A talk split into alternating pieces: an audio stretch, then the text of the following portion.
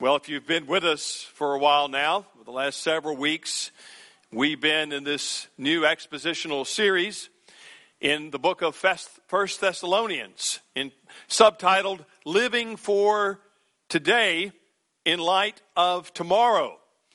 In other words, what is still to come in God's plan should influence, should make a huge difference in the way you and I live now. Because things are hard, things are difficult. The Thessalonians were in a time of difficulty and affliction and persecution.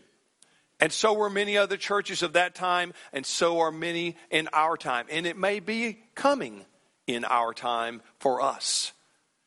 But still, we can have hope because of what God has guaranteed and will do in His Son and when He comes to make all things again. And the Thessalonians, Paul would, is going to teach a lot about that second coming in this book and in the second book as well. We last week looked at the importance of, two weeks ago, God's Word and how important God's Word is. It is the truth, the whole truth, and nothing but the truth. And yet, God's Word also tells us that suffering and affliction will be part of our lives. And we're going to see how that is uh, the backdrop of when Paul, in what he's saying in our scripture reading this morning, how that is framing and his concern for his beloved Thessalonian believers in Christ, his brothers and sisters that have followed Jesus with him. And so our scripture reading, it picks up at 1 Thessalonians chapter 2 in beginning at verse 17, and we'll be reading through verse 5 of chapter 3. And again, I remind you, this is not the word of men, but the word of the true and living God. Hear it with appreciation. But since we were torn away from you, brothers, for a short time, in person, not in heart.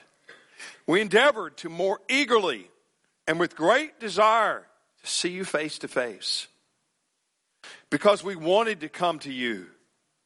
I, Paul, again and again, but Satan hindered us. For what is our hope or joy or crown of boasting before our Lord Jesus at his coming? Is it not you? For you are our glory and joy. Therefore, when we could bear it no longer, we were willing to be left behind at Athens alone.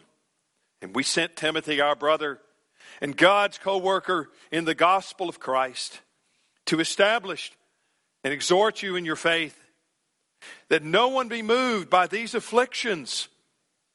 For you yourselves know that we are destined for this. For when we were with you, we keep tell, kept telling you beforehand that we were to suffer affliction, just as it has come to pass, and just as you know. For this reason, when I could bear it no longer, I sent to learn about your faith, for fear that somehow the tempter had tempted you, and our labor would be in vain. The grass withers, the flower fades, but the word of our God will remain forever. Let's pray and ask his blessing upon him once again. Father, Lord, will you now, having given us the Holy Spirit, O heavenly dove, would you do your work? And revealing your truth to us. Those, all those things that Jesus said that he would do and reveal to us when he came. Father, we thank you that he's come, that we're this side of Pentecost and of the cross. But Father, we need a fresh outpouring of the Spirit. We need to be given ears to hear and eyes to see. Father, humility and meekness to receive the engrafted word. Father, so that it may yield in us the peaceable fruit of righteousness. And we pray and ask for this help in Jesus' name. We would hear him. and see him only. Amen. Not long after Paul and his co workers planted this fledgling church in the city of Thessalonica in the province of Macedonia, northern Greece, on his second missionary journey. But no sooner had he gotten there and begun to establish the church and begin to build the church and teach Sunday after Sunday, than he had to flee for his life.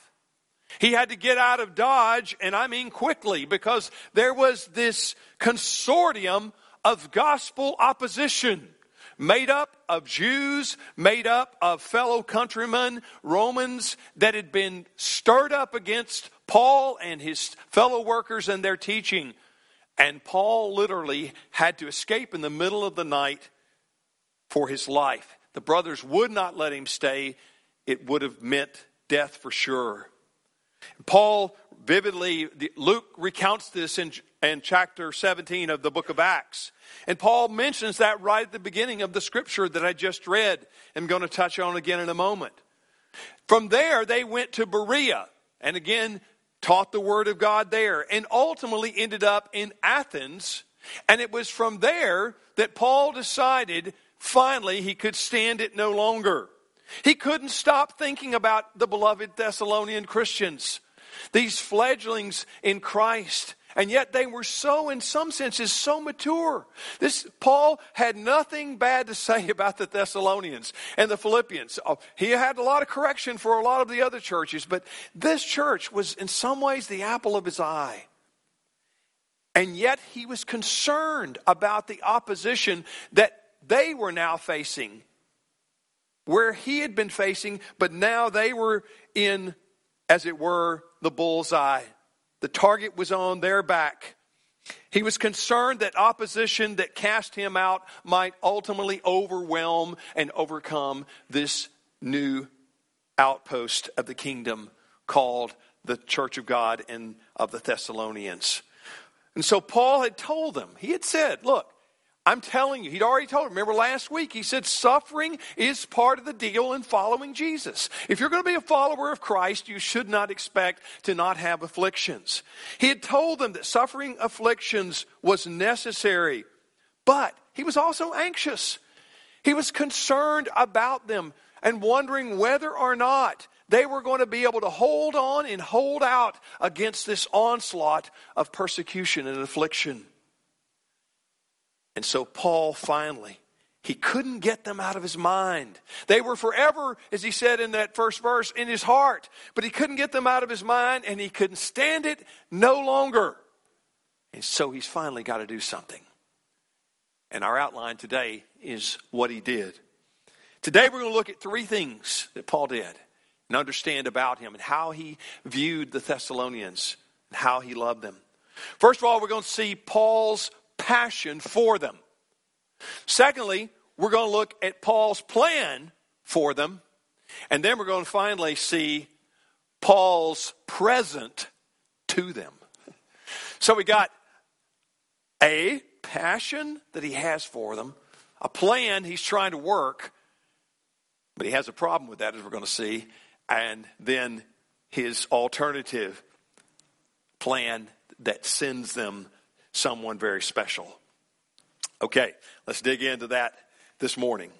Paul's passion for them, that's found basically in verse 17.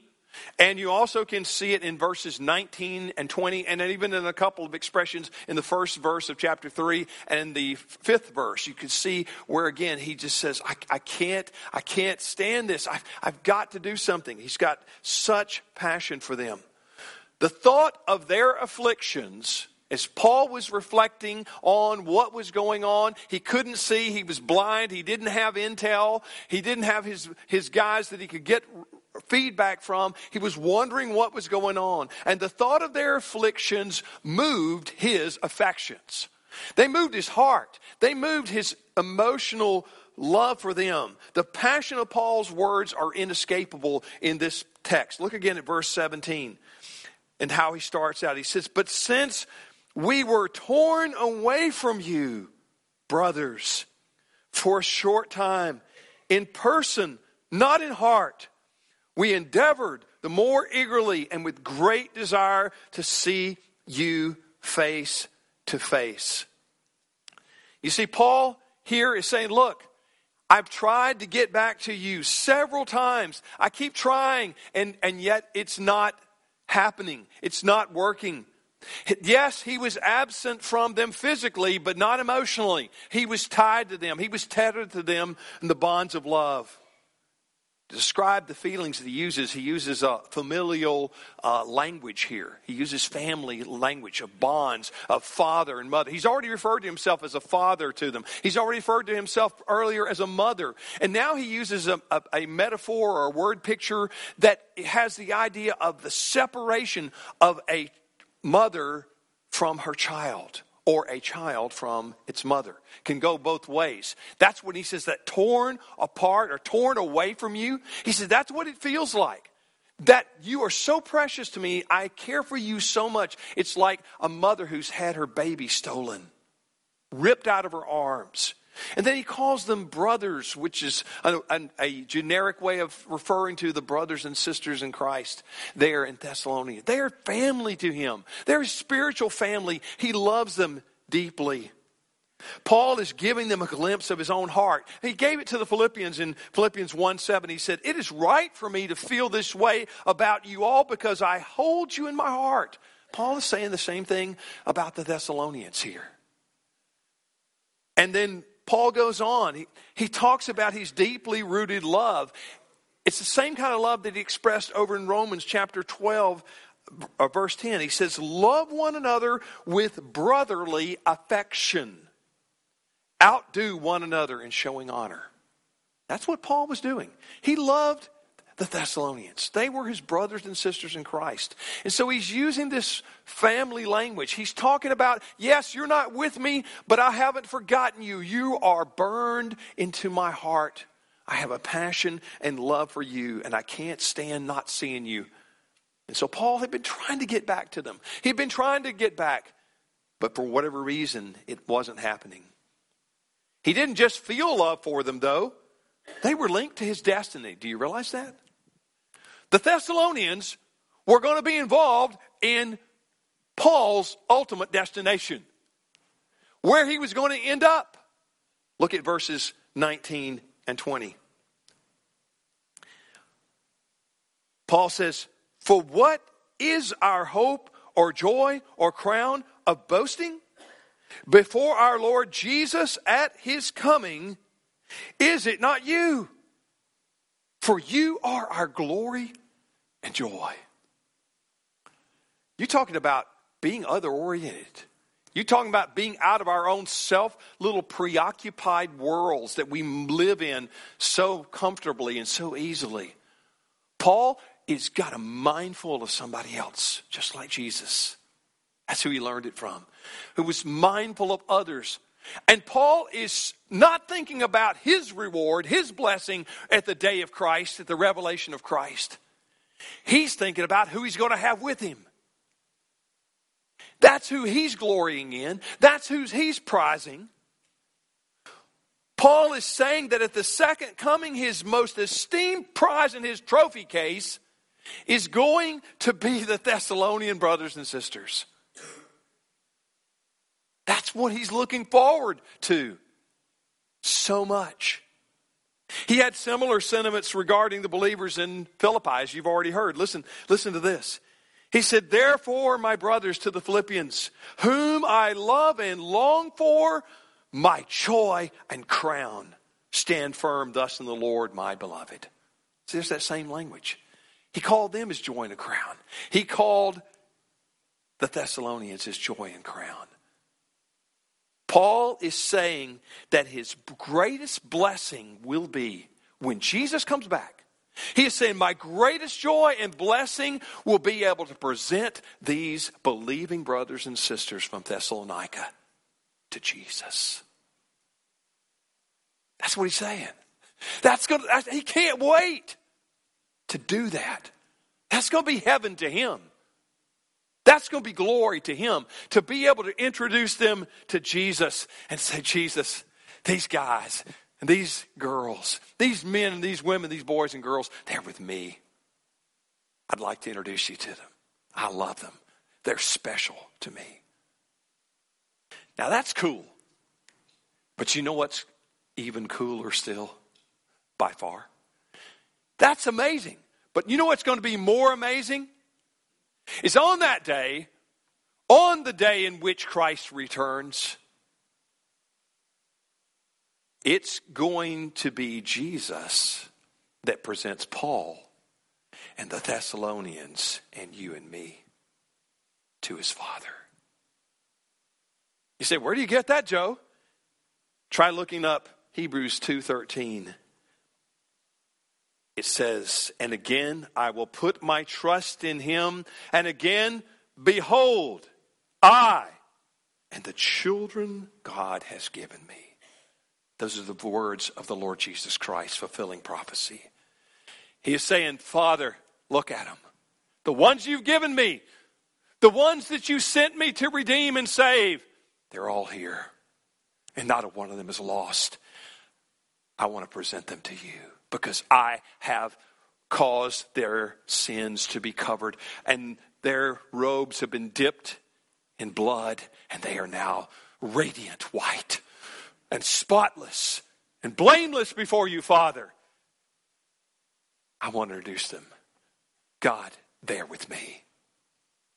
Therefore, now there is no condemnation to those who are in Christ Jesus. You see, folks, we got to take the long view. Suffering will be a part of, of our world. If it's not now, it's coming and it will be. It either has or will or both. And in those times, it's not easy to see way out ahead. But we've got to take the long view. And that's what Paul is trying to say. That's why he's going to talk about the second coming so much. Is because he's saying, he's already referenced it in this verse at the second coming. You need to hold on and hold out. Because Jesus one day is going to present you to his Father and me, and I'm going to be able to introduce you, and He's going to introduce us all to the Father. Hold on to that. No matter what happens in this world, you cannot have that taken from you, Christians. He's saying that to you today, Christian, believer in Christ. He's saying that to me. And He'll be saying more about that as we go on, go on further in the book. Now, in verse 18, we run into something. Paul has a plan. What's the plan? To get back and check on them firsthand himself. He wants to see them, the ones he loves. They're in his heart, but he wants to put his eyes on them and touch them and hug them. He had a clear plan. But despite all his impassioned intent, Paul was hindered. Going back to Thessalonica, look at verse 18. Because we wanted to come to you, I, Paul, again and again but Satan hindered us. Satan hindered us. That word hindered it conveys the idea of either breaking up and piling up or of placing obstacles in the way. Whether they were potholes or whether they were barriers, Satan was involved in obstructing the way to the Thessalonians. Who's doing this obstructing work, according to Paul?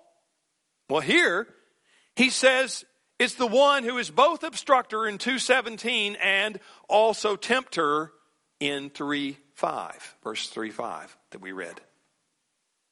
And he has a name, and his name is Satan, or sometimes referred to as the Satan, the accuser of the brethren. He has other names the devil, Lucifer. You see, Satan is the active enemy of God's purposes and his people. And here Paul sees his malevolent fingerprints all over this situation, these circumstances. He knows there really is an evil one, and he's powerful and he opposes the purposes and people of God. But now, I want to ask you a theological question. you bright and budding young theologians and, and uh, theologians that of whatever age, for all of us. Here's a theological question. Here, Paul is clearly blaming Satan for his failure to get back to see the Thessalonians, for his inability to return. He's saying this guy is roadblocking me. He's clearly putting the blame right in Satan's lap. Now, here's the question Was Satan responsible or was God? Be careful how you answer. It's a trick question to some degree. Because you see, it's not, again, as often many things in Scripture are. It's not either or, it's both and. Both are involved. Both have a stake. Both have a plan. You remember Pharaoh? You know what the scripture says? The scripture says that God hardened Pharaoh's heart. The same Bible that said that also said Pharaoh hardened his own heart. which is it? It's both. God is sovereign, man is responsible.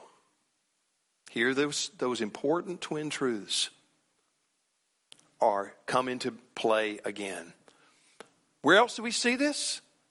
Look at Acts chapter 2, verses 22 through 23. Here's Peter talking on the day of Pentecost, preaching, and he says, Men of Israel, hear these words. Jesus of Nazareth, a man attested to you by God with mighty works and wonders and signs that God did through him in your midst, as you yourselves know. And then he says this This Jesus delivered up according to the definite plan and foreknowledge of God, you crucified and killed by the hands of lawless men. So, what put Jesus on the cross? The predetermined, eternal plan and sovereignty of God, but also the willful, pernicious evil acts of wicked men nailed him to the cross. You see, it's both and. And my friends, that has to be true. Satan does have his part to play, but God still retains his supreme and ultimate sovereignty. And if that's not true, then there's no way that Romans 8:28 that we all love so much can be true. Otherwise, how can we know that all things work together for good, including afflictions and, and attacks and assault? All of that's included in the all things. All things work together for good to those who love God and those who are called according to his purpose. By the way, application wise, beware. Be on your guard. Beware of giving Satan too little regard or of giving him too much credit. What do I mean by that? It's dangerous to give him too little regard to think, oh, there's no boogeyman out there. There's no spiritual malevolent power that actually can influence the things in this world. That's just a fantasy. That's a fairy tale. I don't need to regard that. I'm in Christ. I don't need to worry about his schemes and devices. Paul and Peter were concerned about it. They knew they were opposed, and you need to know that you are too. And so am I. And pray. What does Jesus say? Pray for deliverance, what in the Lord's Prayer? From the evil one. Lead me not into temptation, but deliver us from evil or the evil one. But on the other hand, don't give him too much credit either. He is ultimately a defeated foe. He is not going to win. This is Jesus' game. He will be the victor. Satan is already had his head crushed. He just doesn't hasn't given up yet. But the outcome is certain. But so, what, I, what I'm saying here is this. Don't give him too much credit. Sometimes Christians go around saying, well, you know, Satan made me do this or Satan influenced me, as, as, if, as if kind of a Flip Wilson thing. The devil made me do it. As if somehow Satan, everything happens in their life is the fault of Satan. No. My friend, the world and your flesh and mine are quite able to cause us to really sabotage things very badly for us and others without any help from the Prince of Darkness. Do you understand that? Your heart is so sinful and so is mine that, that Satan doesn't usually have to bother with me. He usually goes after the Martin Luthers of the world and after people that are making a real impact in the kingdom of darkness. He's got bigger fish to fry. He doesn't have to worry about the poor little joke writers of the world. Not, I don't probably throw spitballs at his kingdom. But you see, we don't want to give him too much credit either. your own flesh, your own sinfulness in the world. A lot of, we don't need to have to be writing him into every story. Now, Paul had a choice to make. He kept waiting, he kept longing, and he wanted to go back, but finally he says, Man, I got to make a plan B. I got to make a plan B. Finally, Paul's present to them. Look at verses 3 1 through 5. Therefore, we could bear it no longer. We're willing to be left behind in Athens alone. And we sent Timothy, our brother and our co worker in the gospel of Christ, to establish and exhort you in your faith, that no one be moved by these afflictions, for yourselves know that we were destined for this. For when we were with you, we kept telling you beforehand that we were to suffer affliction just as it has come to pass, and just as you know. For this reason, when I could bear it no longer, I sent to learn about your faith for fear that somehow the tempter had tempted you and our labor would be in vain. Now, what's going on here? in order to demonstrate his love for the Thessalonians. Paul decides, since he can't get there, to do it in person, he's going to send his best to them. Paul decides, I'm going to send them Timothy. Now, why was Timothy sent? He was sent on a nurturing and fact finding mission. That's what, we, that's what we read in those verses. He was there to encourage them in their faith, to stabilize them in their faith. Secondly, he was there to remind them that suffering was part of the game. It was unavoidable. It's not something you're going to get to clap out of, as I said last week. Acts 14 22 says this strengthening the souls of the disciples and encourage them to continue in the faith and saying that through many tribulations we must enter the kingdom of God. That's the, that's the normal course of things. That's what honest discipleship tells people. I remember a guy that discipled was, was kind of the discipler of my discipler.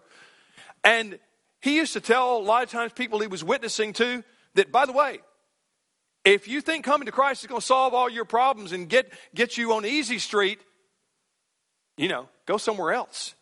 If you follow Christ, you're going to suffer. He'd lay it out there. Strangely, it made them some ways more interested.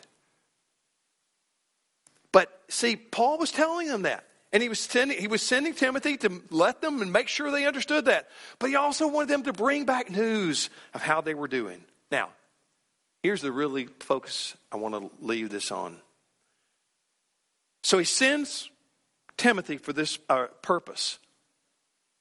But do you understand what that cost Paul to do that? Do you understand what that cost the Apostle Paul to send his best and brightest? Paul made a profound sacrifice for those he loved. How so?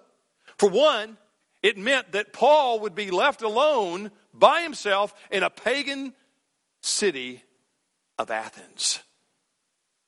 You know, the scriptures tell us that a strand of two cords is not easily broken. In other words, it's better to have more than one when you're facing enemies, when you're on a task. That's why I usually don't send out solo missionaries. They go in teams or in couples. Paul practiced that generally, and yet here he is in probably the most wicked, one of the most wicked cities of the ancient world, and he's alone. But he loved them that much, he was willing to let Timothy go. And secondly, Another aspect of his sacrifice was given in how he regarded Timothy. He called him his true child of the faith. He says, Man, this guy is special. This is not some ordinary Joe. This guy is amazingly impactful in my life and in my ministry. Listen to how Paul regarded him in Philippians when he was talking to the Philippians about this same guy, Timothy. Listen to what he says. He says, For I have no one like him. He's, a, he's unique who will genuinely be concerned for your welfare, for they all seek their own interests, not of Jesus Christ. But you know Timothy is proven worth. How, as a son with a father, he has served me in the gospel. And yet, Paul is so consumed with love for the Thessalonians. He's not thinking about himself. He's not thinking about what a drag this is going to create on his ministry. He's giving them his best. In sending Timothy, Paul was not just sending someone, he was losing someone precious to him. It is as if he thought and stopped and paused and said, God, Father, what could, how could I demonstrate to them? How could I show my Thessalonian brothers and sisters how much I love them? I know. I'll send them Timothy. I'll send them Timothy. He chose what he could least afford to lose, and he sent him. Do you recognize that familiar pattern? Have you ever heard of someone doing that? Have you ever heard of the greatest example of the one who did that? It's recorded in a book, in a, in a, book of this big book, the Bible, called the Gospel of John, in the third chapter, in the 16th verse. For God so loved the world that he gave his only begotten Son, that whosoever should believe in him would not perish, but have everlasting life. My friend, that was Paul's, and that is God's love language. Is it yours? Is it mine? Amen. Let's pray. Father, Lord, your love language was spoken in word in your everlasting gospel, and it's spoken in the elements that are before us today on the table that we call the Lord's Supper. Father, thank you for giving heaven's best for us who deserved it least. And yet, Father, because of him and because of his blood shed for sinners, who believe in him, we have now had our robes dipped in that blood and washed white as snow. And we will be presented faultless before your presence in that day with exceeding joy. Thank you that Jesus is going to be there to introduce us to you, Father. And he's going to stay there with me. Father, will you now strengthen us through this sacrament? Lord, your word has been proclaimed, but proclaim your truth in these elements. And remind us again of that love that will never let us go and that sent heaven's best. And we pray in Jesus' name. Amen.